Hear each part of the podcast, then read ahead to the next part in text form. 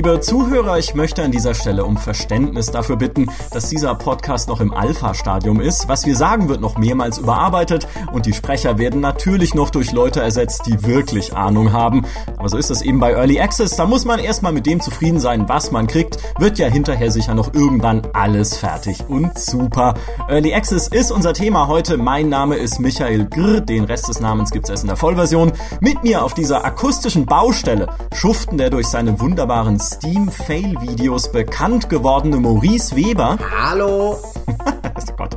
Und unser GameStar-Kollege, der alles gespielt hat, was jemals auf Steam erschienen ist, ob Early Access oder nicht, Christian Fritz Schneider. Grüß dich. Hallo und vielen Dank, dass ich dabei sein darf. Ja, immer gerne. Du bist ja schließlich auf die Idee gekommen zu diesem Thema, zum Thema Early Access. Magst du kurz erklären, wie es dazu kam? Ja, ähm, die Geschichte ist folgendermaßen. Wir haben vor ein paar Wochen, ist noch nicht so lange her, ein Video zu ver veröffentlicht zu einem Spiel, das heißt Pamela oder Pamela, ich weiß es immer noch nicht genau. Auf jeden Fall wird es äh, mit einem Punkt zwischen jedem Buchstaben geschrieben und das ist sicherlich ein schlechter Name für ein Spiel, aber egal, das ist nicht das Thema gewesen. Wir haben ein Video dazu veröffentlicht, das hieß warum warnen wir nicht vor diesem Spiel? Denn die ursprüngliche Idee war tatsächlich gewesen, vor diesem Spiel zu warnen. Dann hat allerdings die Produktion dieses Videos so lange gedauert, dass die Entwickler Zeit hatten, Patches zu veröffentlichen, woraufhin ich dann das Video umbenennen musste. Und am Ende stand eben da, Pamela, warum warnen wir nicht vor diesem Spiel? Und unter dem Video waren Kommentare, die mich ein bisschen haben stutzen lassen, denn da stand drinne unter anderem, ja, äh, selbst wenn man vor diesem Spiel hätte warnen dürfen, wir hätten das nicht gedurft. Man darf nämlich nicht vor schlechten Early Access Spielen warnen, wenn sie voller Fehler sind, wenn sie nicht funktionieren, wenn sie voller Bugs sind. Denn das ist ja das, was man schließlich erwarten muss. Also Early Access Spiele sind von Kritik ausgenommen und das war der Punkt, wo ich dann so dachte, also es tut mir leid, aber man kann sich ja wohl kaum stärker entmündigen als durch so eine Aussage.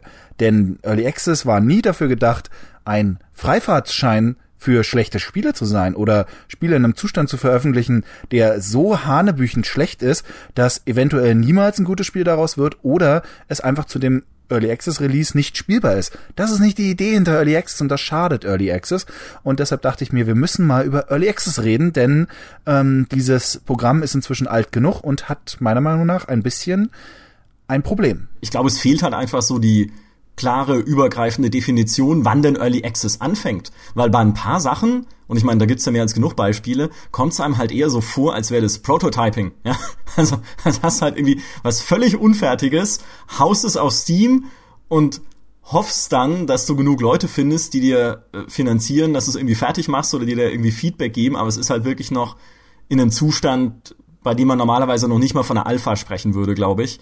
Ähm, und du hast dann auf der anderen Seite Sachen, die sich schon ziemlich fertig anfühlen, es aber noch nicht sind, so wie Conan Exiles halt so ein bisschen, was ja eigentlich sich schon wie ein Spiel anfühlt, nur halt noch nicht mit so super vielen Features, aber dass du halt schon durchaus spielen kannst, ohne dass man jetzt alle zwei Schritte irgendwie krank wird, weil halt irgendwas nicht funktioniert. Also es gibt halt einfach kein so ein, so ein Qualitätslevel. Early Access ist nicht gleich Early Access. Genau, ähm, und ich glaube, jetzt ist ja, also Early Access ist jetzt, ich würde mal sagen, ist bald vier Jahre alt. Und so langsam müssten wir vielleicht äh, zu einem Punkt kommen, wo wir sagen, okay, wie, wie gehen wir mit Early Access tatsächlich um? Wir haben es jetzt bei der Gamester zum Teil, zum Teil auch so gemacht, dass wir angefangen haben, wirklich zu sagen, das ist ein Early Access Test. In dem Sinne, also einfach zu sagen, hier, äh, das klassische Testprozedere zum gewissen Grad. Was wir noch nicht machen, ist Noten geben, worüber man mal nachdenken könnte, oder auch bestimmte Limits zu setzen. Zum Beispiel zu sagen, gut, ein Spiel geht in Early Access rein und dann macht man vielleicht einen Bericht dazu. Natürlich immer noch mit dem Hinweis, hey, ist noch nicht fertig und das und das ist geplant. Aber spätestens so nach zwei Jahren ist ein Spiel, wenn es im Early Access läuft, dann auch quasi raus aus der Schonphase und kriegt auf jeden Fall eine Wertung, wenn man sich dazu entscheidet, einen Test zu machen. Weil, Entschuldigung, aber Spiele, die drei Jahre im Early Access sind und dann nicht auch gute Spiele sind, dann ist, also, dann ist das Kind dermaßen den Brunnen gefallen und klettert da auch nicht mehr raus. Also, und da muss man dann irgendwann mal hingehen und sagen, zumindest wir als, als, als Spielejournalisten, das ist Scheiß. Kauft das nicht. Gebt da kein Geld für aus.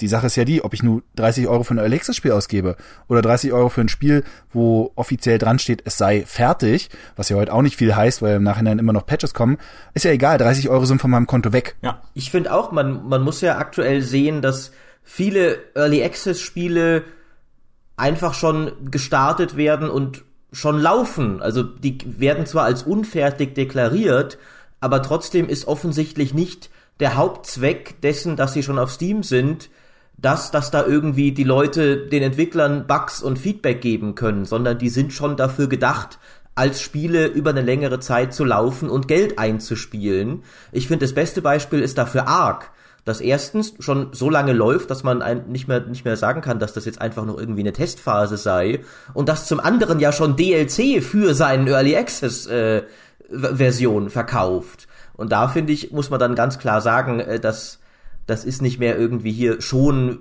Entwicklungsphase. Da habt ihr ein Spiel, das werft ihr auf den Markt und das spielen Millionen von Leute. Ark ist da in, insofern ein bisschen auch der Präzedenzfall, weil natürlich, jeder kennt das. Also Ark ist einfach super erfolgreich. Ark ist aber auch einfach ein gutes Spiel. Also wenn es nicht äh, so gut wäre, würden es auch nicht so viele Leute spielen. Irgendwann ist dann der Punkt erreicht, wo dann doch irgendwie äh, die Leute merken, wenn das scheiß sein sollte. Aber ähm, Ark hat dann noch die Sachen mit dem DLC, mit dem Bezahl-DLC. Und wenn man mal genau auf die Zeit guckt, so wahnsinnig lange ist Ark nun auch wieder nicht im Early Access und es hat sich seitdem sehr, sehr stark weiterentwickelt. Eigentlich ist Arc sogar ein, Beispiel dafür, dass Early Access durchaus was Positives sein würde, wo man jetzt vielleicht im ersten Moment nicht so dran denken würde, aber Arc ist, steht eher, zumindest aus meiner Sicht, eher auf der, auf der guten Haben-Seite, trotz dieser ganzen Geschichte mit dem DLC. Es gibt ähm, Spiele, die meiner Meinung nach deutlich stärker zeigen, wie was so die Probleme und und Fallstricke von diesem von diesem Early Access Programm, von dieser Early Access Idee ist, die an sich eine tolle Idee ist. Also ich meine, ich, ich gebe ja ständig Geld aus für Early Access Spiele. Das sind fast die einzigen Spiele, die ich tatsächlich auch kaufe. Und ich bin ein totaler Freund davon. Aber dadurch sehe ich halt auch natürlich sehr, sehr stark, wo da die Grenzen sind und wo da auch Schindluder mitgetrieben wird. Und zwar richtig doll. Ja, ich wollte jetzt auch äh, damit gar nicht sagen, dass Ark so das große Negativbeispiel ist. Ich finde nur, es ist eins von den Spielen, die halt offensichtlich schon durchaus als verkaufsfähiges Produkt vom Entwickler auch gedacht sind, mehr oder weniger, obwohl sie Early Access heißen und nicht wirklich als noch unfertige Beta oder sowas, weil das wird ja wird ja von haufenweise Leuten auf einer täglichen Basis gespielt, die das nicht spielen, um irgendwie es zu testen, sondern es einfach schon als spielensfähiges Spiel begreifen und denen wird dann eben auch DLC und sowas verkauft und da halte ich es dann durchaus für legitim, solche Spiele auch schon zu bewerten. Das äh, wollte ich damit hauptsächlich zum Ausdruck bringen. Ist eben das, was ich vorhin meinte mit dieser es gibt halt nicht diese einheitliche Einstiegshürde für Early Access. Weil bei ein paar Spielen kommt es eben so vor, als wäre Early Access einfach so ein erweitertes Crowdfunding. Bei Space Base DF9 ist ja das beste Beispiel von Double Fine, die ja dieses Weltraumbasisspiel machen wollten und gesagt haben, nein, nein, wir machen Early Access, weil alles Geld, was ihr für Early Access ausgebt, fließt dann in die Entwicklung des Spiels ein. Und wenn wir das Geld aber nicht kriegen über Early Access, dann können wir es auch nicht machen ja, wo du dann denkst, hä, warte mal jetzt, äh, das ist ja dann quasi nur ein Crowdfunding mit einer spielbaren Alpha-Version noch drangehängt, aber es ist nicht wirklich, glaube ich, oder finde ich zumindest, das, wofür eine Early Access-Phase eigentlich da ist, weil die ja eigentlich wirklich nur komprimiert der letzte Entwicklungsabschnitt nochmal sein soll, so quasi wie eine Beta, ja, in der man halt dann Feedback sammelt, Gameplay-Feedback, einen Server-Stresstest macht, irgendwie bei einem Multiplayer-Spiel und alles halt nochmal basierend auf Daten austariert und abrundet. Und das kann ja dann durchaus auch zwei Jahre dauern bei komplexeren Spielen und wenn man ein kleines Studio hat. Aber es kann doch nicht der erste Schritt überhaupt sein, dass man sagt, wir machen jetzt Early Access, um das Projekt zu finanzieren. Da muss noch viel mehr vorher passiert sein, finde ich. Ja, vor allem, weil ja Early Access als Crowdfunding auch noch mal deutlich kundenunfreundlicher ist als zum Beispiel eine Kickstarter-Kampagne, weil zum Beispiel selbst wenn das benötigte Geld nicht zusammenkommt, ist deine Spende in jedem Fall weg. Da ist ja Space Base das beste Beispiel. Da haben offensichtlich nicht genügend Leute zugeschlagen, um am Ende das Spiel zu machen, das die Entwickler wollten und das die Fans auch erwartet haben. Weil es ist ja auch so, wenn du so ein Spiel auf Early Access kaufst, finde ich, hast du auch zu Recht die Erwartung, dass das fertig entwickelt wird. Das ist ja nicht wie ein Kickstarter-Pitch, wo von Anfang an klar ist, der sagt, er braucht drei Millionen. Wenn er die drei Millionen nicht kriegt, dann wird auch das Spiel nichts, sondern das ist viel nebulöser das ist, äh, das Spiel ist schon in der Entwicklung, du kaufst es halt, du weißt auch nicht genau, ob du es jemals bekommen wirst oder nicht und was die Grenze dafür ist. Also es ist viel intransparenter als so eine 30-tägige Kickstarter-Kampagne. Und das ist, finde ich, das ist eigentlich einer der größten Problemfälle von Early Access. Also ein Beispiel dafür, wie es absolut nicht genutzt werden sollte, eben als erste Finanzierungsphase. Und wenn es halt nicht klappt, haben halt alle, die doch zugeschlagen haben, Pech gehabt. Ich würde da sogar noch weitergehen und sagen, dass äh, Early Access als Crowdfund-Methode tatsächlich als als so mit diesem Hintergedanken daran zu gehen als Entwickler, das geht in Richtung Betrug, mhm. meiner Meinung nach. Weil äh, Early Access ist auf keinen Fall in diese Richtung gedacht. Eine Crowdfunding-Kampagne äh, geht mit einer ganz anderen Mentalität an die Leute ran, die dem Geld geben. Sagen wir mal selbst eine Kampagne, die erfolgreich ist und wo dann am Ende vielleicht nicht das Spiel rauskommt, was die Leute haben wollten, oder sie völlig in den Sand gesetzt wird und sie wirklich aus irgendwelchen Gründen sie vielleicht abbrechen müssen. Aber trotzdem ist meine Mentalität bei einer Crowdfunding-Kampagne anders. Da bin ich mit einem wohlwollenden, okay, ich unterstütze die mal, weil ich glaube an ihre Idee. Bei einem Early Access gehe ich schon mal immer, wie du schon richtig sagst, von einem fertigen Produkt aus, was irgendwann mich erwartet. Und das ist eine völlig andere Herangehensweise, wenn ich mein Geld da auf den Tisch lege, als bei einer Crowdfunding-Kampagne. Und wir haben ja auch gesehen, dass Pro äh, Early Access-Projekte eingestellt wurde. Also äh, The Recruit, Recruits zum Beispiel auch, wurde einfach eingestellt 2015. Passierte nichts mehr. Zack, Geld weg. Und Steam hat auch keine Rückgabeoption dafür. Also es gibt zwar dieses zwei Stunden Anspielding, ne, und dann kannst du refunden, aber das zum Beispiel gibt's gar nicht. Was ist, wenn ein Early Access Spiel in der Entwicklung eingestellt wird und nie fertig wird? Das ist ja eigentlich Vertragsbruch. Denn Early Access ist die Idee, dass du irgendwann ein fertiges Spiel hast. Und Steam hat da überhaupt keine Reglementierung für, was passiert mit einem Early Access Spiel, wo die Entwicklung eingestellt wird. Eigentlich müsste ich mein Geld zurückkriegen. Und eigentlich müsste Steam sogar dazwischen geschaltet sein und dafür bürgen, weil sie machen, sie erlauben ja diesen Quatsch auf ihrer Plattform. Und Quatsch im Sinne von, wenn es schief geht. An sich, wie gesagt, die Idee finde ich ja gut. Aber diese ganzen Sachen schwingen da immer so ein bisschen mit und deshalb hat ja auch Early Access als Begriff oft so einen negativen Beigeschmack. Denn das muss man ja auch mal sagen, wenn viele Leute, wenn sie schon hören Early Access, sind sie schon raus. Und das ist ja schade. Ja klar, es ist zumindest halt schade für die Projekte, die es wirklich brauchen und ernsthaft angehen.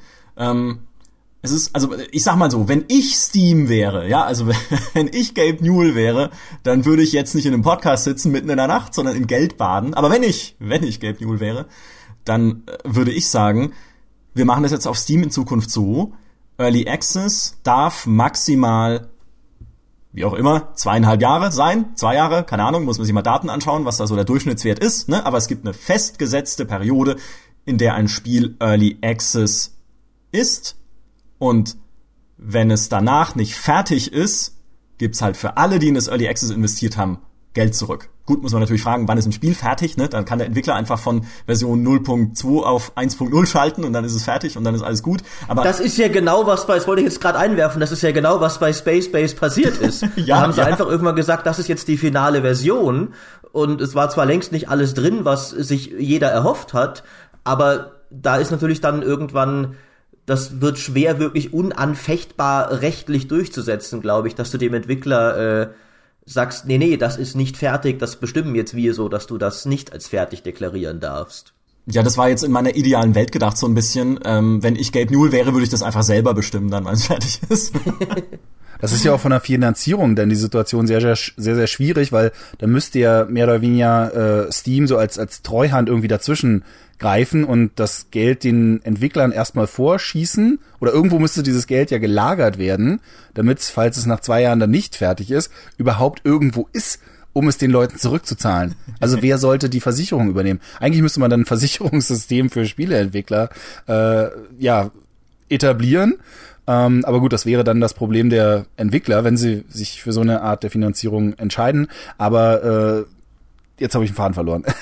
Dann äh, hake ich gleich nochmal ein. äh, ich glaube nämlich, der Fairness halber muss man sagen, dieses Modell von Early Access als Crowdfunding ist, glaube ich, relativ weit verbreitet. Man kriegt es halt natürlich nur bei den Titeln, die erfolgreich sind, nicht so mit. Aber wenn man sich zum Beispiel mal vorstellt, was wäre mit einem Arc passiert, wenn es im Early Access niemand gekauft hätte? Dann hätten die wahrscheinlich gesagt, okay, scheiße, das können wir jetzt nicht weiterentwickeln, wir haben das Geld nicht dazu In dem Fall hat's halt funktioniert. Deswegen merkt das niemand, dass das wahrscheinlich auch ein Crowdfunding war. Aber ich glaube, mehr Early Access Spiele, als man bemerkt, nutzen dieses Modell. Sie nutzen es halt dann nur erfolgreich. Sowas wie Space Base ist halt dann, das merkt man halt, weil es da katastrophal daneben geht. Ja, das glaube ich auch. Also Conan Exiles zum Beispiel wird ganz klar auf dieser Strategie entwickelt worden sein. Die werden geschaut haben, okay, was passiert da mit Arc, haben mehr oder weniger die Kernelemente kopiert, dann ihr Setting raufgehauen und haben jetzt ein Spiel veröffentlicht, was auf den Schlag dann halt erfolgreicher ist als alles andere, was sie so vorher gemacht haben.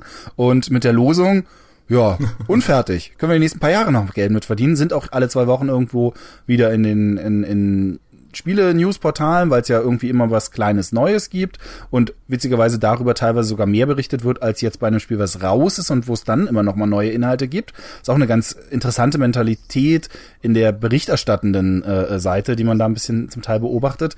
Also es wird mehr über Early Access Updates berichtet, als über ähm, Updates für, für laufende Spiele, auch wenn es beides laufende Spiele sind, was glaube ich noch ein bisschen aus dieser Mentalität oder aus der Vergangenheit des Spielejournalismus kommt, äh, dass wir von der Preview zum Release berichten. Und inzwischen ist ja der berichterstattende Raum viel, viel breiter geworden. Aber ursprünglich fing das ja mal an von, wir fangen mit den ersten Previews an, begleiten dann irgendwie die Entwicklung eines Spiels und dann kommt der Test und dann ist eigentlich das Thema auch wieder abgeschlossen. Das ist aber noch aus der Zeit von vor Games as a Service. Und das, aber ich beobachte diese Mechanismen zumindest in der, in der Berichterstattung, dass die tatsächlich, ähm, dass sie tatsächlich auftauchen. Und letztens hatten wir die Prey-Entwickler da und ich habe denen auch gefragt, ja, ihr habt jetzt ein neues Spiel, was jetzt auch ein bisschen Preview-mäßig ja, besprochen wird und dann kommt auch ein Test. Habt ihr eigentlich irgendwann in der Entwicklung mal gedacht, Mensch, scheiße, hätten wir mal ein Spiel gemacht, was halb fertig ist mit ein paar Survival-Elementen und dann noch drei Jahre hinterher geran, äh, gehangen, indem wir einfach die ganze Zeit Geld verdienen, indem wir alle zwei Wochen irgendwie ein neues Monster einbauen und so eine Sachen. Das ist jetzt ein bisschen bisschen scharf gesprochen, aber äh, grundsätzlich ist das natürlich schon der, der krasse Kontrast zu dem, wie, wie Spiele früher eben veröffentlicht wurden. Und ähm, witzigerweise haben sie bei Prey ja sogar die Survival-Elemente rausgenommen, weil sie gemerkt haben, das funktioniert nicht so für die Art von Spiel, die sie gemacht haben. Aber ein bisschen werden sie sich auch ärgern, dass sie nicht vielleicht ein reines Survival-Spiel machen und das dann raushauen. Vielleicht, ja, vielleicht noch so mit Battle Royale drin oder so. Bring die nicht auf Ideen. oh Gott. Ja, danke. Okay, Prey 2, da sehen wir es schon in ein paar Jahren. Äh, beziehungsweise kommt wahrscheinlich morgen schon raus und ist dann Early Access. es ist ganz witzig, weil ich hatte ja, äh, ich hatte ja Funcom getroffen, also die Entwickler von Conan Exiles auf der GDC im, äh, was war das, Februar, März, oh Gott, die Zeit vergeht, ja, äh, dieses Jahr auf jeden Fall. Und die machen ja auch gar keinen Hehl daraus, dass sie sich orientiert haben an Ark und an Rust und an diesen ganzen Survival-Spielen, die ja sehr erfolgreich waren im Early Access. Aber was die halt anders machen, äh, und wie ich finde eigentlich sehr vorbildlich ist, die setzen halt jetzt schon einen Release-Termin. Die bringen das Spiel in einem Zustand raus, in dem es spielbar war und Spaß gemacht hat, schon in der Grundfassung, weil sie halt vorher schon dran gearbeitet haben und haben dann auch klar kommuniziert, im ersten Quartal 2018 wird das Spiel fertig sein und hier ist eine Liste der Features, die wir bis dahin noch machen wollen. Punkt. Ja? Dann weißt du klar, woran du bist, du weißt, wann das Ding fertig sein soll, du weißt, was noch kommen soll, du weißt, was die planen. Und du fühlst dich ehrlich gesagt auch als irgendwie Fan dann einigermaßen ernst genommen, wenn jemand so mit dir kommuniziert und halt seine Pläne so offenlegt, statt zu sagen, ja, der nächste Patch kommt, hier, ne, ich schau dich an, Daisy, ja, der nächste Patch kommt und ja, wir arbeiten halt immer an den Bugs und danke, dass ihr Bugs meldet und äh, fertig ist es dann halt irgendwann, wenn es irgendwie cool ist.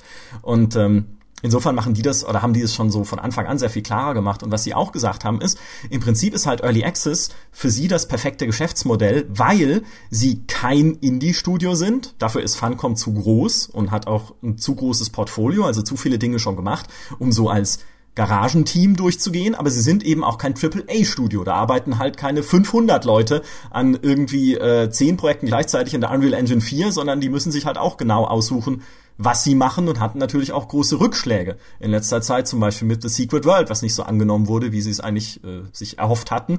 Und deshalb ist eigentlich dieses Early Access Ding für sie genau richtig, weil sie halt schon auf so eine Historie verweisen können, dass sie Dinge hinkriegen und fertig machen können. Also sprich, die haben schon mal Vertrauen verdient, so grundsätzlich im Vergleich zu so einem Indie-Studio, was noch keiner kennt. Und bei denen man aber auch sagt, Mensch, die Jungs muss ich unterstützen, weil da steht halt jetzt nicht Electronic Arts oder Activision oder Ubisoft dahinter, die denen dann noch eine Million zustecken können, wenn das Spiel nicht funktioniert. Also sie sind halt genauso in dieser Mittelzone, dass sie meinten, Early Access ist für uns ideal und das finde ich eigentlich relativ eingängig. Kann ich absolut nachvollziehen. Ähm, und da sind wir im Grunde genommen auch wieder ein bisschen bei diesem, äh, bei dem Anfangsding, was ich erwähnt hatte, mit dem von wegen, okay, wo kann man da Kritik anbringen und wo nicht und wo ist mehr oder weniger erlaubt, vor einem Early Access Spiel zu warnen und wo nicht, weil das war ja so ein bisschen so der, der Grund, warum ich gesagt habe, wir müssen über dieses Thema mal reden. Wir können nicht sagen, Early Access Spiele sind frei von, von Kritik und, und auch wir als Spielepresse dürfen dann nicht davor warnen, wenn das jetzt ein, ein schlechtes Spiel ist. Du kannst auch im Early Access gibt es halt gute und schlechte Spiele. Und genauso offen, finde ich, müssten wir auch damit umgehen. Und ich war halt wirklich, ich war echt ein bisschen erschrocken, wie viele Leute tatsächlich dann in die Kommentare geschrieben haben, ja, ähm, man darf von einem Early Access Spiel nicht warnen, weil es ist ja wohl klar, dass das verbuggt ist und dass da nichts funktioniert. Nee, das war nicht die Idee von Early Access. Bugs klar, aber dass da nichts funktioniert, das war so nicht gedacht. Das ist Early Access ist nicht hier, hey, ähm, wir haben die ersten paar Zeilen von unserem Programmcode fertig und eigentlich hat schon mal jemand ausprobiert. Nö, dafür gibt's doch tausend Kunden. Nee, sorry, aber das war nicht die, das war nicht das wofür wir das eigentlich gemacht haben. Denn gerade jetzt beim Beispiel Daisy, die sind ja eigentlich eines der ersten Early Access Spiele, äh, äh, größeren Early Access Spiele gewesen. Und ich glaube zum Beispiel, die haben sich auch als Studio da völlig verschätzt. Also die, die wussten gar nicht so richtig, worauf sie sich da mit diesem Early Access Programm einlassen, dass sie da so lange brauchen würden. Die sind ja auch ein, die sind ja auch ein kleines Studio. Das ist ja auch kein, das sind ja keine AAA-Produktion, ne? Und äh, deshalb sind, ist ja gerade Daisy auch so ein bisschen zu, zum Synonym für diese Probleme mit Early Access geworden. Dieses ewig lange Entwicklung und nie passiert was, aber die kommen halt noch so, so einer ganz, ganz frühen Zeit. Das war vor drei Jahren. Jetzt sind wir drei Jahre schlauer und ich erwarte von Entwicklerstudios, dass sie auch ein bisschen mitgelernt haben. Und wenn ich sehe, dass das nicht passiert ist, dann stelle ich mir auch hin und sage, Entschuldigung, aber das solltet ihr nicht kaufen. Auf keinen Fall. Ja, ja, definitiv. Ähm, auch dazu gab es einen Vortrag auf der GDC von den Daisy-Entwicklern. Das war auch ganz witzig, weil die dann äh, so mit äh, bisschen gesenktem Haupt erzählt haben, wie sie eigentlich Early Access angefangen haben in einem Stadium, das viel zu früh war, weil ihr Spiel einfach noch nicht bereit war. Also sie hatten zwar vorher schon Prototypen intern gemacht und hat natürlich auch mit Sachen rumexperimentiert, aber was sie dann rausgestellt haben, sagen sie selber, war halt in einem indiskutablen Zustand und das war natürlich dann schon mal das Grundproblem von Daisy und was sie eigentlich heute machen würden, ist das, was äh, das Player Unknowns Battleground dann gemacht hat, nämlich geschlossene Tests, bevor es in die Early Access Phase geht. Auch schon auf Steam, glaube ich, lief das, weiß gar nicht genau. Ähm, die hatten halt Keys rausgegeben an Leute, auch kostenlos, ja, in so einem quasi geschlossenen also sind das eigentlich dann, das ist ja auch nicht ein Alpha-Test, weil Alpha ist es ja im Early Access, also es ist ja quasi ein, was kommt vor Alpha? Nix. ein, ein, ein geschlossener irgendwas. Pre-Alpha. genau, Pre-Alpha. ein geschlossener Pre-Pre-Alpha-Test. ähm, aber das hat ihnen halt sehr geholfen, halt dann schon so grundlegende Dinge festzuzurren und erstes Feedback auszuwerten, ohne dass sie sofort so einen Community-Shitstorm an der Backe hatten, von wegen, das Spiel ist ja unfertig selbst wenn das dann irgendwelche Streamer gespielt haben und man hat klar gesehen, dass es unfertig ist, hey, sie haben ja kein Geld dafür verlangt, ja? Es ist ja nur eine Beta, eine geschlossene, also eine Pre-Pre-Alpha-Beta, eine geschlossene und da haben sie auch gesagt, ganz, ganz offen Bohemia, ja, so hätten sie es eigentlich auch machen sollen. Mist, sie sind nicht auf die Idee gekommen. Was ich auch noch mal sagen wollte äh, zu dem, was Fritz vorher gesagt hat, mit wann Kritik erlaubt ist und so weiter und so fort. Ich würde ja ganz grundsätzlich erstmal behaupten, es ist Kritik immer dann erlaubt, wenn der Entwickler Geld für etwas haben will. In dem Moment, wo du Geld verlangst, hat jeder das Recht zu sagen, Moment, das ist den Kauf nicht wert oder Moment, wartet vielleicht mal noch. Das, der Unterschied ist natürlich, dass du ein Early Access Spiel vielleicht aufgrund anderer Kriterien dabei bewerten solltest. Zum Beispiel, wenn du dann sagst, ja, da ist noch nicht die volle Kampagne drin oder sowas. Das ist natürlich Unsinn, weil das soll's ja auch noch nicht sein. Aber trotzdem gibt's ja viele Faktoren, mit denen du als Kritiker schon mal zumindest grob abschätzen kannst, wie sieht das Potenzial aus? Wenn ich da, wenn der Spieler sich da einkauft, besteht die Chance, dass da nochmal das tolle Spiel draus wird, das der Entwickler verspricht? Und oft ist es ja sehr offensichtlich, dass das einfach nicht der Fall ist, weil es ja wirklich auch richtigen, absoluten Schrott auf Early Access gibt. Und da finde ich, kann man dann nicht sagen, ja gut, der hat jetzt hier seine Assets aus dem Unity Store zusammengekauft und sie verbuggt zusammengecodet, aber warnt doch bitte nicht davor, dem Typ 40 Euro zu geben, weil wer weiß, was noch kommt. da ist offensichtlich, dass da vielleicht nicht mehr viel draus werden wird. Und das finde ich ist sehr legitim, dann auch den Leuten das mitzuteilen. Denn stell dir mal vor, im Umkehrschluss, wenn, wenn man tatsächlich zu dem Punkt kommen würde, dass wir sagen, ja, äh, da muss man jetzt immer mit Vertrauen, also ein, ein Vorschuss Vertrauen zulassen, auch wenn man da bezahlt hat, dann könnten ja auch EA und Ubisoft anfangen zu sagen, hey, wisst ihr was? Wir machen Early Access. Wir bringen jetzt die Spiele raus mit Vorbestellung und kostet 70 Euro, aber irgendwas darüber sagen dürft ihr bitte erst in einem Jahr, ne? Also Mass Effect? In einem Jahr reden wir drüber. Entschuldigung, aber jetzt, also jetzt können wir da nicht sagen, ob das schon fertig ist oder nicht. Jetzt haben wir den Fall, dass das wahrscheinlich in einem Jahr auch in einem deutlich besseren Zustand sein wird. Obwohl ich ja, ich spiele es ja gern und so, äh, ist ja kein Ding. Aber also nur um das mal weiter zu spinnen, man könnte diese diese Argumentation äh, halt auch ein bisschen erweitern und und da kommt man dann eben einfach in eine, in eine Sackgasse rein. Und wie du schon sagst, es gibt ja im Early Access wenn du da Spiele hast, es gibt ja Titel, die spielst du und du weißt, okay, da fehlt jetzt irgendwie noch Level 4, 5, 6 bis 10, aber du hast irgendwie Level 1 und 2. Und das funktioniert im Kern so gut, dass es auf jeden Fall, wenn jetzt nicht irgendwie gravierend was schief geht in der Entwicklung, kann ja immer mal sein, keine Ahnung, irgendwas passiert mit den Entwicklern oder irgendwas irgendwas Schlimmes passiert, dass diese Entwicklung nicht normal weitergeht. Aber gehen wir mal davon aus, dass die Entwicklung normal weitergehen kann, dann kommt da auch ein gutes Spiel bei raus. Ich meine, ich habe das so oft. Ich habe ähm, Ghost of a Tale zum Beispiel ist, wird noch eine ganze Weile im Early Access sein, aber da ist die Version, die jetzt im Early Access drin ist, schon so ein fantastisches kleines Schleichspiel. Es sieht fantastisch aus, es steuert sich toll. Ähm, es wird an dieser, an dieser Prototyp Early Access Version äh, weitergebaut, wo du schon siehst, okay, da lernen sie schon Sachen fürs komplette Spiel. Oder jetzt erst vor ein paar Tagen ist äh, von Overload, dem, dem neuen Spiel von den Original Descent-Machern, die Early Access Version gestartet, auch in, in einem, also in einer vorbildlichen Form. Da ist eine Demo veröffentlicht worden zu einem Early Access Spiel und diese Demo enthält schon fast das die komplette erste Version dieser Early Access Fassung. Inzwischen wurde auch schon der erste Kampagnenlevel und so erweitert und du siehst zwar, obwohl das wenig Content ist, dass das Kernelement funktioniert. Das wird ein sehr, sehr, sehr tolles Spiel werden, glaube ich. Also bin sehr davon überzeugt, dass es das werden wird, weil ich schon weiß, okay, der Kern funktioniert. Und das ist der Punkt, wo ich finde, da sollten Early Access Spiele eigentlich erstarten.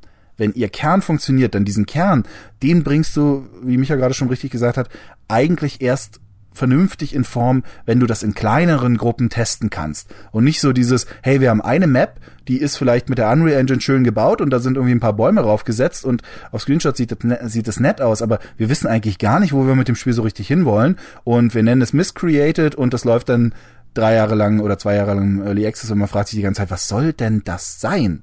Also, das ist halt wirklich die Zerreißprobe, die dieses ganze Konzept so ein bisschen begleitet und die ihm eben auch oft so einen, so einen schlechten Ruf einbringt. Ja, auch dazu gab's äh, einen interessanten GDC-Vortrag. Ich zitiere jetzt nur noch GDC-Vorträge in diesem Podcast. Ich, mach, ich habe keine eigenen Meinungen mehr. ähm, zum Thema Ark Survival Involved, wo auch die Entwickler auf die Bühne gegangen sind und halt erklärt haben, was sie jetzt aus dieser Early Access Zeit gelernt haben bisher und wie sie auch mit Community Feedback umgehen.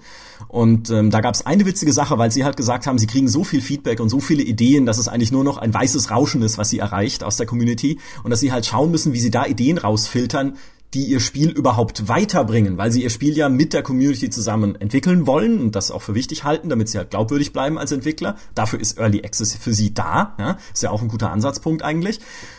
Und ähm, was sie dann aufgestellt haben, um gute Ideen von schlechten Ideen zu unterscheiden, ist eine Formel. Also wirklich so eine mathematische Formel, wo sie zusammen so äh, einzelne Kategorien gegeneinander aufrechnen, nämlich unter anderem, ob sie ein Feature, das vorgeschlagen wird, selber wollen, ne? also ob sie halt irgendwie sagen, das ist cool, ob die Community es will, ob es gut ist, um neue Spieler ins Spiel zu bringen, dann muss sie auch verkaufen, ob es der Spieleentwicklung weiterhilft und dabei hilft, diesen Spielkern, den Fritz auch gerade angesprochen hat, weiter zu schärfen und zu polieren, statt irgendwie noch was dran zu flanschen außen. Also so eine Game Design Frage. Was hilft dem Kern des Spiels weiter und ist nicht noch irgendwie was außen dran geklebt ist. Die hatten ja auch irgendwie so einen Arena-Kampfmodus gebaut, wo du halt sagst, nee, es bringt halt den Kern des Spiels, dieses Dino-Insel-Survival-Ding, überhaupt nicht weiter. Hat damit überhaupt nichts zu tun. Ist halt irgendwie eine PvP-Ebene, die du eigentlich gar nicht brauchst in dem Moment. So, also das war, das war so ein Punkt. Dann ist das Feature möglichst wenig kontrovers. Alles, was die Community potenziell spaltet, nehmen sie also ist zumindest in der Kategorie halt erstmal schlecht, ja, also ist, da, da sind sie dann lieber vorsichtig, lieber was, mit dem alle eher happy sind. Ist es einfach einzubauen, klar, halt irgendwie Programmierfrage und kriegen wir das gut hin? Das sind so die Kategorien, die sie in dieser Formel zusammenrechnen und die Kategorien sind unterschiedlich gewichtet und so weiter. Ja, jetzt wird's ein bisschen Excel-tabellig. Ähm, am Ende kann es dann aber sogar sein, dass sie Features umsetzen, die sie selber eigentlich gar nicht cool finden, aber die die Community cool findet, die einfach einzubauen sind und die womöglich neue Spieler anlocken. Oder dass sie auch Features umsetzen, die die Community vielleicht gar nicht will, die aber eben leicht einzubauen sind oder die sie richtig gut umsetzen können und die ihren Spielkern weiterbringen. Also das fand ich ist eigentlich ein sehr interessanter und überraschend wissenschaftlicher Ansatz eigentlich für sowas wie Spielentwicklung, wo man doch denkt, das kommt doch alles aus dem Bauch raus. War das das nicht mit den Unterwasserhöhlen, dass sie eigentlich diese Unterwasser, nee, Unterwasserbasen wollten sie eigentlich gar nicht unbedingt haben und dann die Spieler wollten es aber gerne haben und das hat sich herausgestellt, dass eigentlich recht einfach zu machen ist und dann haben sie es eingebaut, ne? Ja, genau, das, das war eins ihrer Beispiele, weil sie halt tatsächlich sagten, das bringt uns doch eigentlich keinen Millimeter weiter mit diesen Unterwasserbasen, aber irgendwie, also wir wollen es gar nicht machen, wir als Entwickler, aber die Community will es irgendwie.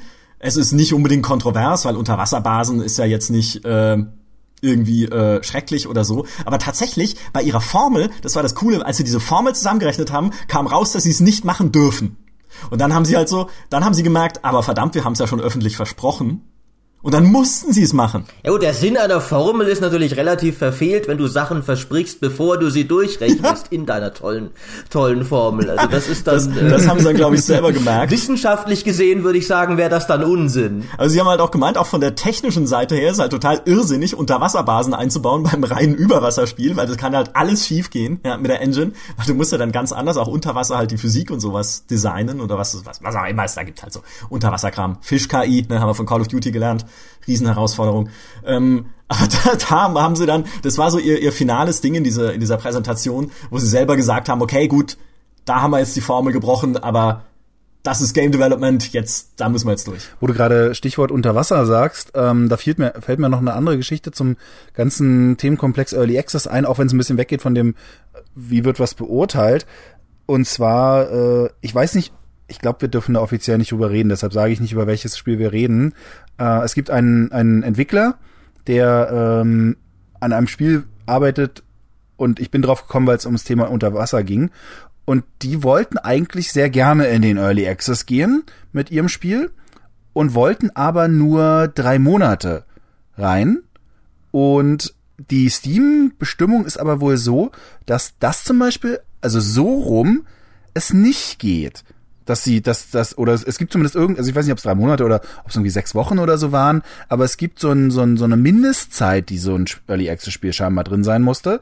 Zumindest ging das nicht so ohne weiteres, deshalb müssen sie es jetzt einen anderen Weg finden. Was ich ganz interessant finde, dass es da scheinbar in die Richtung eine Hürde gibt, ähm, in die andere aber eher gar nicht. Also wo man auch so ein bisschen sich fragt, das ist ja total doof, weil es gerade bei PC-Spielen ja eigentlich toll wäre, wenn es gerade für große Produktionen kleine Early Access Phasen oder kurze Early Access Phasen geben würde. Ich meine, ich sag mal so, so ein Batman Arkham Knight oder auch ähm, Dishonored, die jetzt letztes Jahr rauskamen und Triple, nee, vorletztes Jahr. Oder Mafia 3, zwei Tage, um die, um das blöden Framelock zu beheben. Ja, ja. Oder auch selbst jetzt gerade eben Lego City Undercover, gut, da hat's auch tatsächlich nur zwei Tage gedauert und ein 17 Megabyte großen Patch und alles war, alles war wieder gut, aber ähm, was, was wir sehen, ist, wir haben AAA-Titel, die setzen sich einen bestimmten Tag X, wo sie rauskommen werden.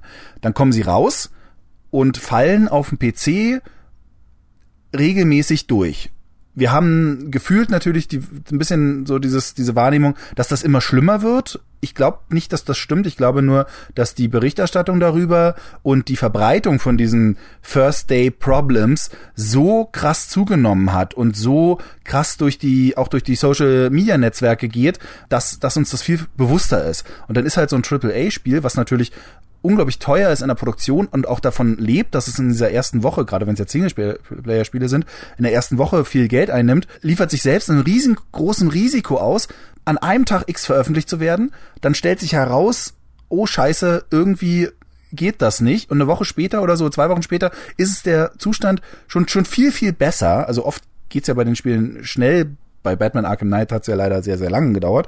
Aber es gibt ja auch viele Fälle, wo es wirklich dann schnell geht, dass diese, diese kleinen Schwierigkeiten behoben sind. Wie viel besser das wäre für diese Spiele, wenn die dann doch vielleicht so eine kleine Schonzeit hätten. Und jetzt, ich weiß, jetzt widerspreche ich mir, wenn ich sage, eigentlich darf, so nach dem Motto Early Access wäre dann, da darf man nicht so streng sein mit. Ähm ich weiß, aber ich rede jetzt eher von, nicht von dem Kern-Gameplay, sondern so ein bisschen von dem Drumrum. Früher hätte man sowas in der klassischen Beta gemacht, in der geschlossenen Beta. Das bietet sich für Online-Spiele auch immer noch an. Bei Singleplayer-Spielen ist das manchmal ein bisschen schwieriger, da jetzt auch so eine große äh, Masse hinzubekommen, um wirklich bereit zu schauen, okay, läuft das oder läuft das nicht. Aber es wäre gerade so für große Produktionen eigentlich ja eine tolle Option. Jetzt ist es wiederum ein bisschen schade, dass das, das so in der Form gar nicht unbedingt möglich ist. Weil der Hammer fällt halt wirklich, zum Release für diese großen Spiele. Und entweder da ist alles in Ordnung oder jeder kleine Fehler wird so haargenau rausgezogen und ins Licht gepresst, ähm, dass die ja doch einfach wirklich massives Problem haben, was wir auch einfach sehen. Also der, das klassische AAA-Spiel hat ja so ein Problem, was das angeht. Aber dann würde ich tatsächlich sagen, wenn ein AAA-Spiel wirklich von einem großen Publisher in Early Access geht, dann will ich's billiger haben. Ja. Also wenn ich weiß, ne, wenn du halt, wenn ich weiß, das, in, das ist jetzt erst in sechs Wochen halt wirklich fertig und so lange wollen die halt noch Feedback haben, dass irgendwie die Gesichtsanimationen in Mass Effect halt vielleicht besser sein könnten, ja, warum auch immer das BioWare nicht aufgefallen ist, aber gut, ähm, dann gerne, aber dann zahle ich dafür nicht 60 Euro, dann zahle ich euch 40 oder sowas. Und damit würden sich aber die Publisher ihren ganzen Vorbestellermarkt kaputt machen, der ja unglaublich wichtig für sie genau. ist, weil da wollen sie ja natürlich zum Vollpreis das Zeug schon an die Leute bringen, bevor es überhaupt draußen ist. Und deswegen glaube ich, also so schön das Modell wirklich wäre, werden wir das glaube ich nicht sehen. Ich glaube auch nicht, dass wir es sehen werden. Ähm, aber also und gerade bei den absoluten Top-Produktionen werden wir es glaube ich nicht sehen. Aber damit lösen sie natürlich trotzdem nicht ihr Problem, dass die Dinger beim am ersten Tag gerne mal crashen auf dem PC.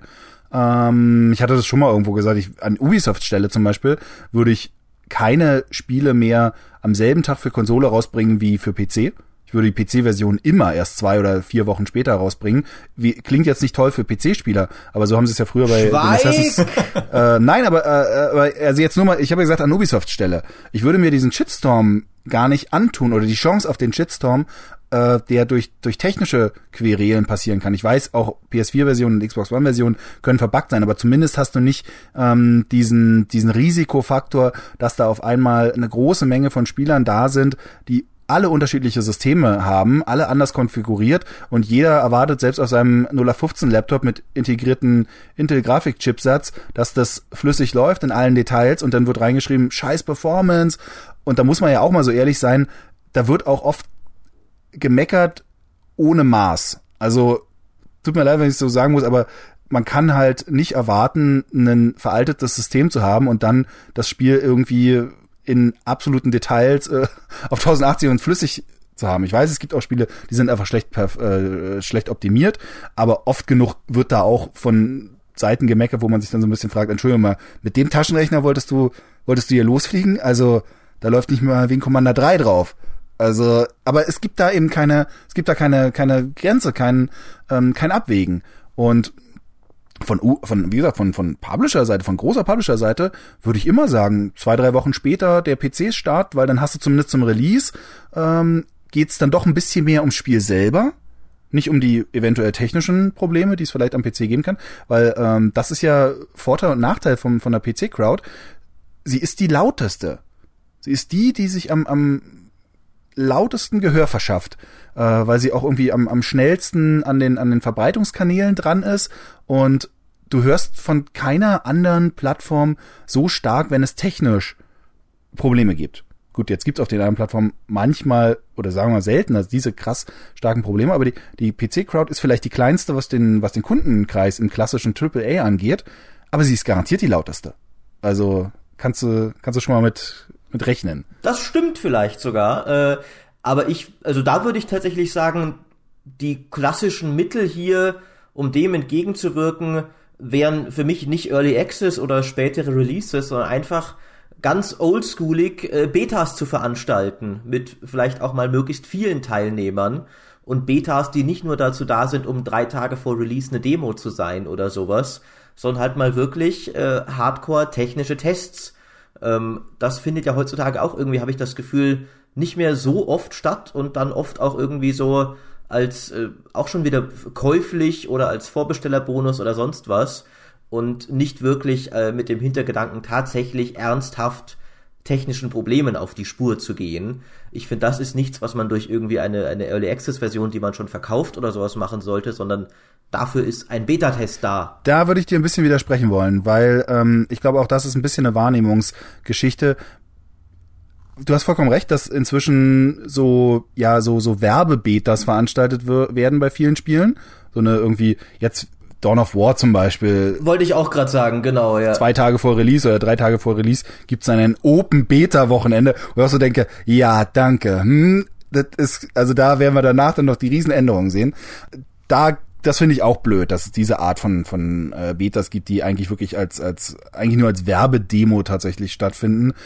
Aber das ist ja auch eher eine Sache für Multiplayer-Spiele jetzt nicht so für klassische Singleplayer-Spiele und das war es auch früher nicht. Es gab auch früher keine Betas für klassische Singleplayer-Spiele, zumindest nicht in einem großen öffentlichen Rahmen. Das stimmt. Das ja. hast du früher in der Entwicklung auch nicht gehabt und du hast es auch bei Multiplayer-Spielen ähm, nicht so oft gemacht. Also dieses von wegen, ja, äh, äh, es ist eine Beta gehört dazu. Das ist längst nicht Standard. Also die meisten Betas, auch bei Multiplayer-Spielen, waren dann doch eher interne Betas, klar, wo dann in die Community eingeladen wurde, aber es war, es waren selten so, so krass offene Betas. Und ich glaube nicht, dass sich da das über die letzten Jahre so krass geändert hat, wie Betas stattfinden äh, bei Spielen. Mit der einzigen Ausnahme von der Werbebeta, die keine Beta ist, zumindest nicht eine Woche vor Release andere Betas, die, die Ghost Recon Beta zum Beispiel, ähm, die Wildlands Beta, die war tatsächlich, auch wenn sie wie eine Werbebeta wirkte, gerade oder die gerade die Alpha,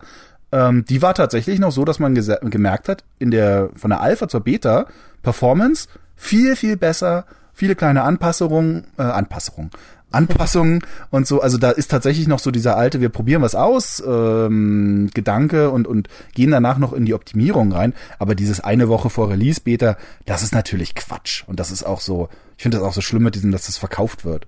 Also dieses, du kriegst Beta-Zugang, wenn du es kaufst. Das finde ich ehrlich gesagt, ich, ich finde es dreckig. Ich finde es richtig dreckig. Muss ich mal wirklich so sagen, ich finde das echt scheiße.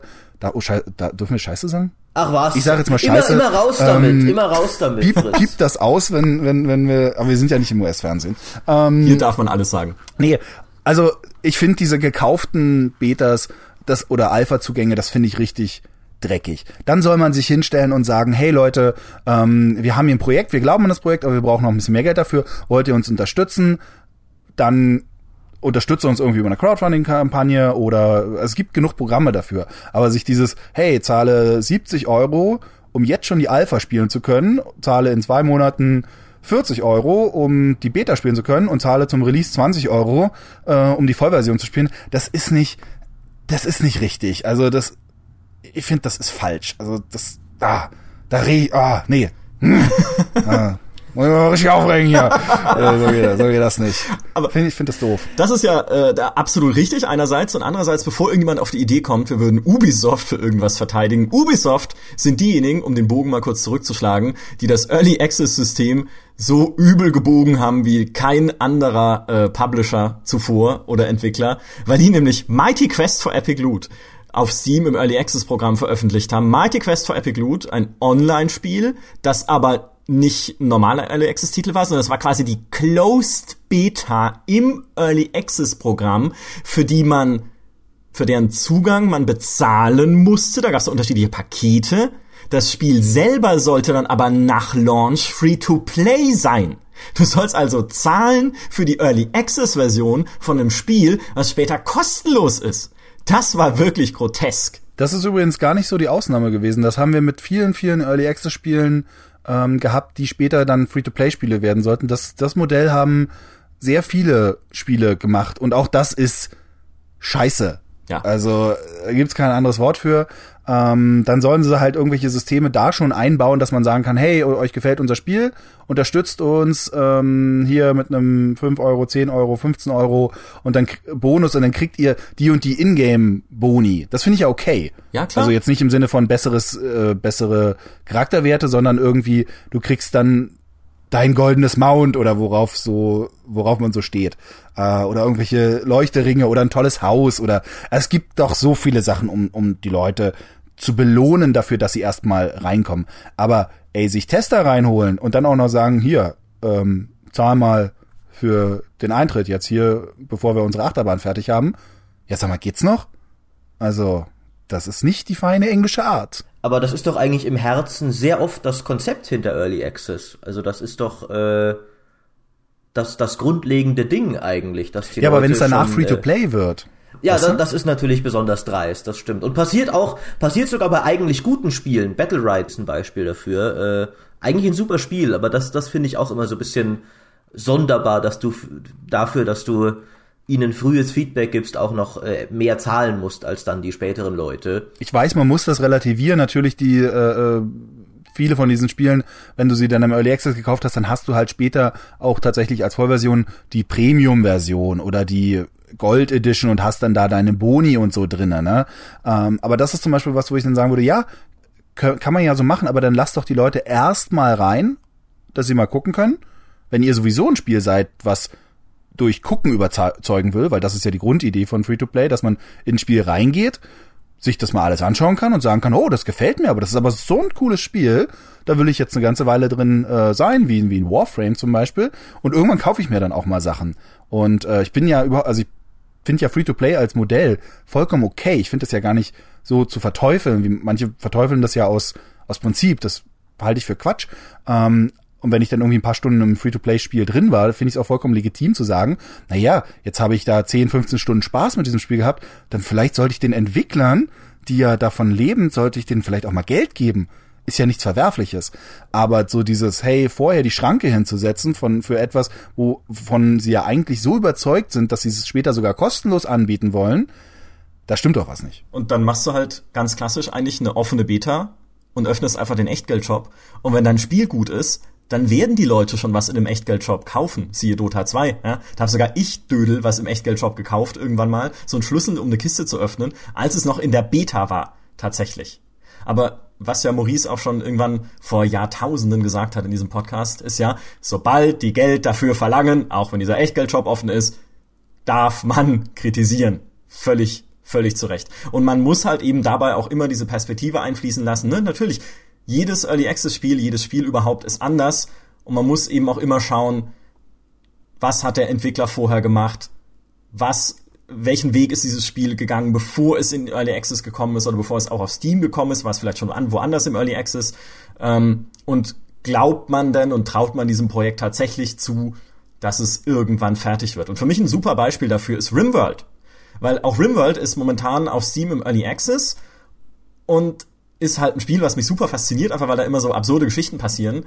Äh, ist ja so ein Survival-Spiel mit so einer Gruppe von Schiffbrüchigen, so Weltraumschiffbrüchigen auf einer Welt, wo dann aber irgendwie die halt denen halt irgendwie Körperteile abgeschossen werden versehentlich und die mit irgendwie wild gewordenen Tieren da ringen und wenn man die dann noch nach Kollegen benennt, irgendwie Heiko, Petra, Maurice, dann wird's umso lustiger, wenn denen dann irgendwie ein Arm abgebissen wird oder wenn sie irgendwie im Bett verbrennen, weil es irgendwie einen Kurzschluss gab, obwohl sie gerade erst gelernt haben, was Schönes zu kochen, wie Markus in, in einer von meinen Partien. Nun, was ich eigentlich sagen will ist, ähm, das Spiel habe ich schon Monate vorher verfolgt bei äh, in Streams und da halt schon gesehen, hey, das sieht vom Spielprinzip her interessant aus und schon fertig genug, dass es eigentlich für mich wert ist, das jetzt schon zu kaufen mit dem, was jetzt drin steckt. Und wenn das dann noch ausgebaut wird, na umso besser. Ich muss es ja jetzt nicht zwei Jahre lang am Stück spielen, sondern kann jetzt halt irgendwie auch mal wieder fünf Alphas überspringen, wenn es wäre, und dann mal wieder reinschauen. Genau das gleiche bei Prison Architect. Das war jetzt auch irgendwie seit 2012 oder so in Early Access. Ich glaube nicht auf Steam, da ging es dann irgendwie erst 2013 drauf. Irgendwie, also sie haben es am Anfang erst über ihre Website verkauft und sind dann erst auf Steam gegangen. Aber auch da war halt das Grundspiel schon ziemlich okay. Und ich habe halt da mir auch gesagt, ja, das spiele ich jetzt halt alle paar Monate mal wieder, um zu gucken, was sich geändert hat. Und es war dann halt immer wieder ein Stückchen besser und es waren immer wieder ein paar mehr Features drin, die halt irgendwie spannend waren. Und ich finde, so kann es doch dann auch gehen. So macht ja auch Early Access Spaß.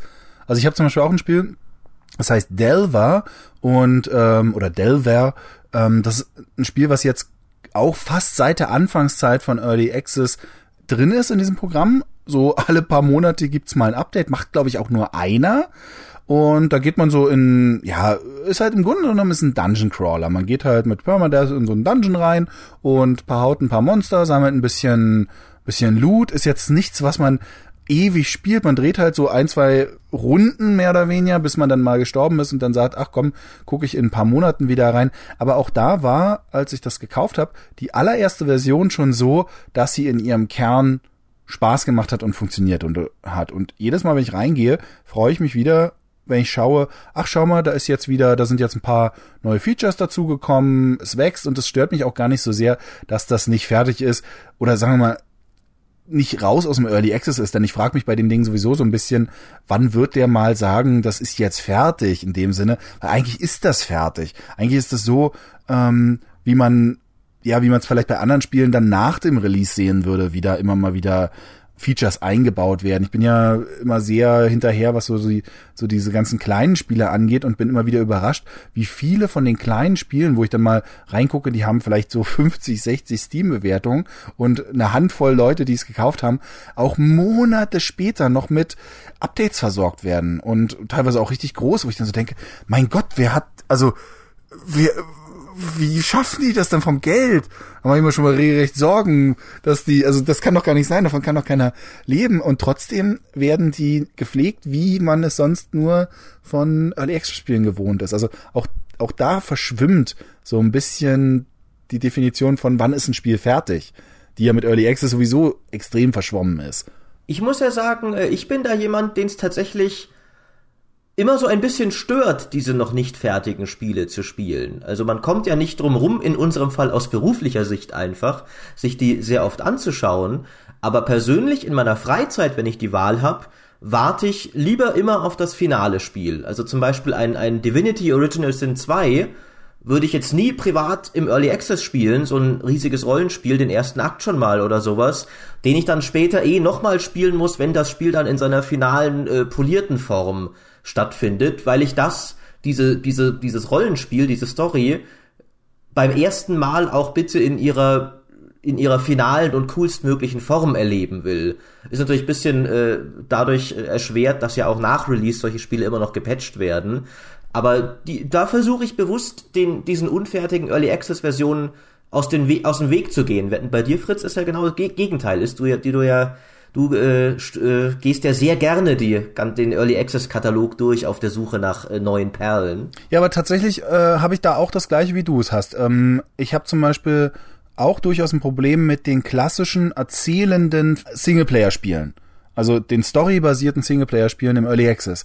Weil bei, und auch Divinity ist da ein gutes Beispiel wirklich für, da kann ich das absolut nachvollziehen, dass man sagt, okay, ich will das aber eigentlich nicht jetzt zu einem, sagen wir vielleicht 10, 15, 20 Prozent Grad gespielt haben und dann in, in einem Jahr zurückkommen und dann nochmal das alles durchlaufen.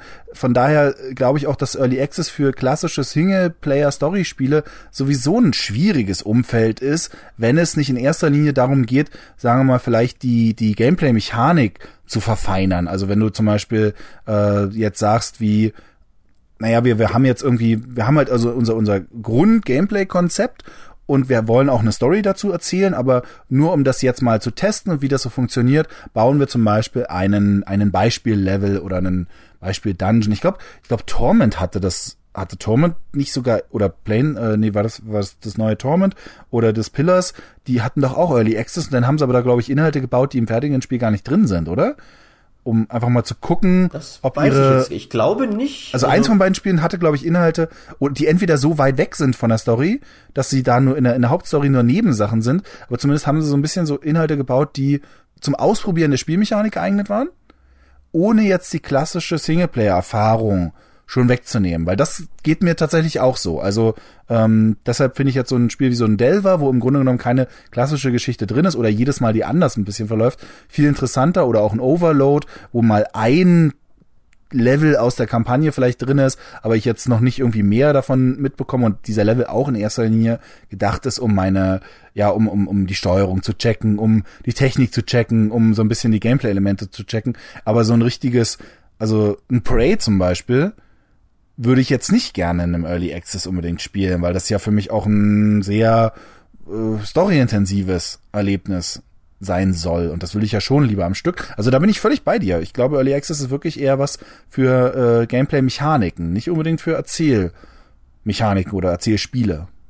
Das erklärt, denke ich, ist durchaus wahrscheinlich eine Erklärung dafür, warum die ganzen großen Early Access Hits, also sehr viele davon, ja eigentlich in ein recht enges Genrespektrum fallen. Das sind sehr oft so diese Survival, Sandbox, Überlebensdinger in irgendeiner Form. Also ja. Ark, Conan Exiles, äh, Daisy und sowas.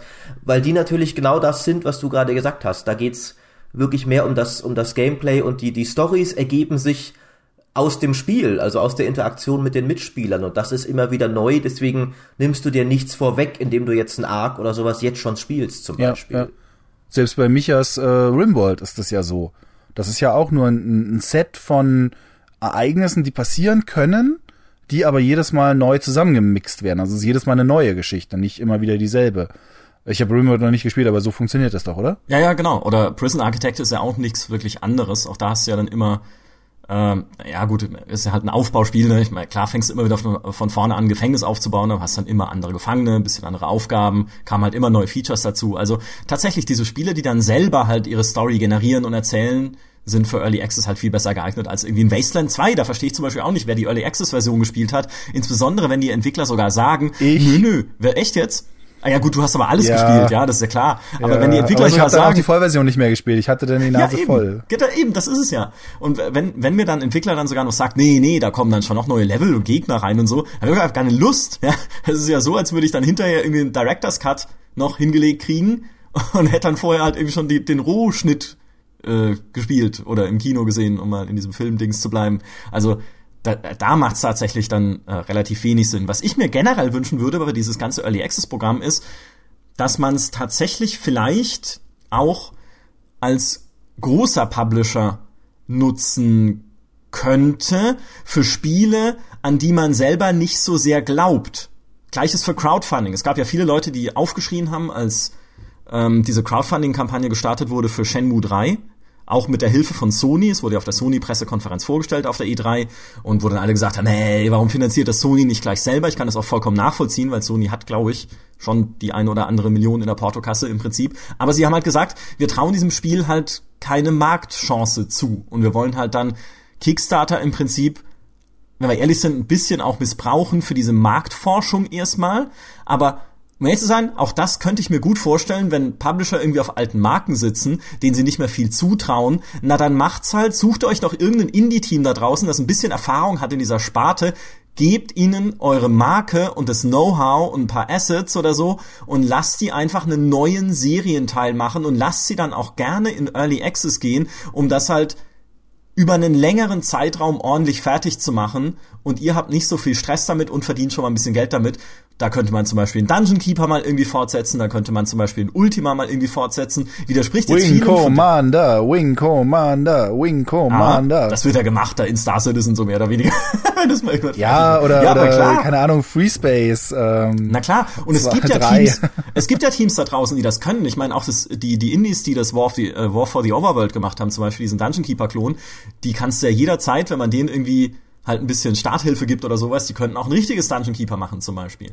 Und ja, auf jeden Fall. Dann, ich will jetzt auch nicht, ich meine, wir hatten vor einiger Zeit auch im Podcast die Diskussion, dass es keine neuen Marken mehr gibt und wir immer noch in, in so einer ewigen Nostalgieschleife rumhängen. Aber es stimmt halt, Umar, ne? Ab 30 darf man auch mal in, im ewigen Gestern äh, rumhängen, so ein bisschen. Nostalgie ist gesund, haben wir neulich festgestellt in einem Report, äh, den ein freier Autor für uns geschrieben hat. Das heißt, da darf man auch mal ein bisschen hinterherhängen. Und ich sage, da kann man auch mal solche Mechanismen nutzen, selbst als irgendwie Unternehmen, was gewinnorientiert arbeitet, um zumindest den Fans was zu geben. Ja, das sehe ich aber sehr kritisch, weil das äh, könnte ja dann sehr schnell in diese Sparte fallen, die wir ganz am Anfang äh, besprochen haben. Äh, Early Access als Crowdfunding-Marketing-Test.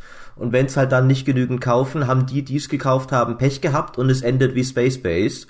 Äh, weil so würde ja ein großer Publisher dann genau verfahren mit diesem Titel, in den er eh kein Vertrauen hatte. Wenn sich dann rausstellt, ah, oh, es ist stimmt. nicht Top, äh, Top äh, Steam Seller, ja dann, äh, warum sollten wir dann noch weiter Geld reinbuttern? Dann war es das jetzt wohl gleich wieder. Stimmt. Sehe ich sehr kritisch, was du da vorschlägst, muss ich sagen. Und das ist richtig. Ich ergänze mit einem klaren Plan. Ja, natürlich nicht mit so einem, ah ja, wir gehen jetzt in Early Access und gucken halt mal und wenn es dann irgendwie keiner kauft, naja, dann ist es halt dann in zwei Jahren tot, sondern natürlich, natürlich erwarte ich von einer Firma, von einem großen Publisher, dass er da mit einem Projektmanagement rangeht und nicht wie ein Indie-Studio so in den Tag hinein entwickelt. Das ist jetzt fies natürlich gegenüber allen Indie-Studios, die natürlich harte Arbeit machen, aber so ein bisschen halt nicht genau weiß, wie das dann weitergehen kann und ob sie es wirklich am Ende finanziert kriegen, sondern dass man so macht wie ähm, Code, Codemasters, glaube ich, war das, mit Dirt Rally. Dass man von Anfang an einen klaren Plan gibt. Wie lang soll das dauern? Welche Features sollen rein und was wollen wir mit Early Access erreichen? Natürlich, also Maurice vollkommen richtig, natürlich darf man da als großer Publisher dann nicht da sitzen und sagen, ja, es wird halt ein neues Dungeon Keeper. Ne? Also wenn ihr Early Access bezahlt, dann, dann wird's vielleicht gut und wenn nicht, gehen wir es halt in zwei Jahren auf. Das, das darf nicht passieren. Äh, ganz kurz da noch zur Ergänzung. Ich würde dem dieser Idee durchaus zustimmen und sogar noch einen Schritt weitergehen. Und da muss ich auch sagen, da ärgere ich mich eigentlich ein bisschen drüber, dass das die Publisher nicht äh, äh, vielleicht schon ein bisschen aktiver sowas machen. Denn wie wäre denn die Kombination? Du hast als großer Publisher jetzt eine Marke, und als ersten Schritt guckst du erstmal, ist überhaupt Interesse dafür da? Guckst dir also vielleicht irgendein Team raus, von dem du sagst, okay, das hat jetzt gerade ein, ein, tolles Spiel in diese Richtung gemacht und wir haben eine passende Marke dazu. Nehmen wir mal Beispiel Wing Commander. Ähm, dann gehst du halt zu denen, die jetzt das äh, House of the Dying Sun gemacht haben. Gehst vielleicht ein bisschen in den Vorschuss, dass gewisse Prototyp-Zustände schon erreicht werden und startest dann erstmal die Kickstarter-Kampagne, um zu gucken, ist überhaupt ähm, Interesse dafür noch da oder schätzen wir das vielleicht falsch ein? Weil, mein Gott, selbst wir Spieler überschätzen ja so oft, was vielleicht noch an alten Marken, an, an Zugkraft drin steckt. Nur weil wir alte Säcke sagen, oh, das war früher mal geil, heißt es noch lange nicht, dass tatsächlich irgendjemand das nochmal haben will. Ähm, aber das könnte man als Schritt eins dann in der Kickstarter-Kampagne machen. Dann kann man auch besser abschätzen, wie viel müssen wir denn da rumbauen? Haben wir genug Geld, um Live-Action-Zwischensequenzen zu machen oder haben wir genug Geld, um vielleicht einen engagierten Artist zu äh, äh, bezahlen, der uns schöne äh, gemalte äh, Bilder da äh, zusammenstellen kann für Zwischensequenzen oder sowas. Und dann könntest du ja immer noch im Schritt zwei sagen, ab einem gewissen Punkt werden wir in den Early Access gehen und auch da nochmal das mitnehmen und, und, und die Bereitschaft der, der Leute mitnehmen, gerade so eine so eine Leidenschaftsspiele, die vielleicht mit einer mit einer langen Vergangenheit begleitet sind, äh, zu, weiter zu unterstützen. Da müsste man natürlich wie jetzt wie bei Dirt auch mit einem gewissen Plan reingehen, zumindest ab dem Punkt, wo man in den Early Access reingeht, weil man da ja tatsächlich dann auch einfach keine keine Geld zurück Chance mehr hat im Gegensatz zu einer Kick, äh, Kickstarter-Kampagne. Aber ein Publisher hat ja von der, von der reinen Logistik her durchaus die Möglichkeit, sowas eigentlich viel besser zu organisieren. Viel ähm, strukturierter, auch regelmäßiger, um aus, um daraus zu lernen. Also vielleicht ein kleines Team aufzubauen, das sich auf diese Art von Produktion spezialisiert. Wenn, gerade wenn ich viele äh, alte Marken noch so äh, in petto habe, dann sich vielleicht ein, ein Profiteam zusammenzustellen, die einfach wissen, okay, wie macht man eine gute Kickstarter-Kampagne? Wie geht man dann in den Early Access? Und äh, die quasi die, die Entwicklerteams begleiten können, weil das ist ja auch einfach Aufgabe in, im Grunde genommen von einem, von einem Publisher, das Producing, also das in, in, ja, in, in Form gießen des Produktionsvorgangs. Und eigentlich liegen da so viele Möglichkeiten offen auf der Straße und sie werden ein bisschen, ich finde es ein bisschen schade, dass es kaum genutzt wird. Ja, und das ist ja genau das. Early Access ist eine Chance.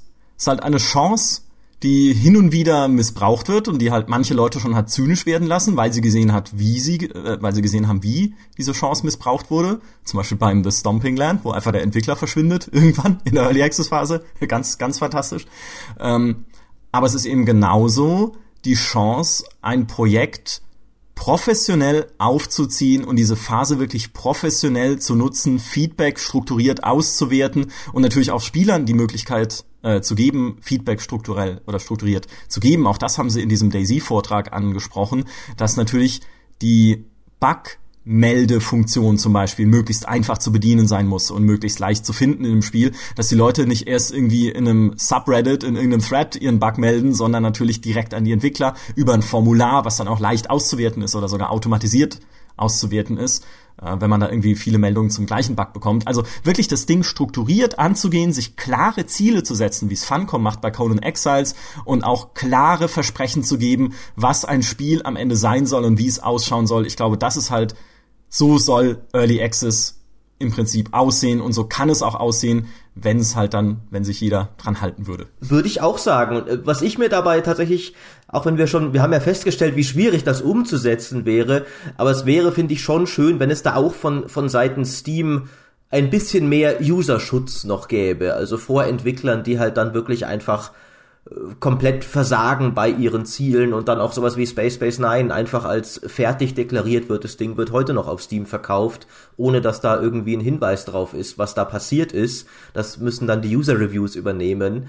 Da würde ich mir noch ein wenig mehr wünschen von seitens Valve, äh, die Entwickler auch so ein bisschen im Zaum zu halten sozusagen. Aber ich denke auch, es kann ja auch und es ist ja auch schon viel Gutes erwachsen aus Early Access. Das darf man dabei auch nie vergessen dem würde ich mich anschließen, sowohl mit der Warnung als auch der Begeisterung für Early Access, denn wie gesagt, ich kaufe da ständig Sachen und freue mich auch immer wieder und ich mag auch dieses Entdecken und das Begleiten von Spielen. Ich lese sehr gerne Patch Notes, also keine Ahnung, ich bin da äh, komme abends gerne nach Hause und guck einfach, okay, was wurde von den aus der Spielbibliothek geupdatet und guck dann gerne wieder rein, aber es ist halt äh, trotzdem kein Freifahrtschein und Trotzdem steht auch dieser Bereich der Spieleveröffentlichung äh, hoffentlich unter einem scharfen Auge und sollte sowohl von den Spielern als auch von uns scharf beobachtet werden. Und wenn da Mist passiert, dann müssen wir drüber reden. Ja, so ist es. Das ist im Prinzip, das hätte ich gerne als Motto auf ein T-Shirt gedruckt für, für Journalismus im du Allgemeinen. Du wieder mit deinem Merchandising hier die ganze ja, Zeit. Ja, das ist die GameStar Podcast Kollektion. Wenn Mist passiert, müssen wir drüber reden. Das ist unser Motto. Jungs, ich danke euch vielmals. Oh, das, das, das war echt nicht schlecht. Ja. Das war eine äh, sehr, sehr spannende Diskussion und eine gute Geschäftsidee zum Abschluss. Fritz, schön, dass du mal da warst. Hat Spaß gemacht. Vielen Dank für das Thema.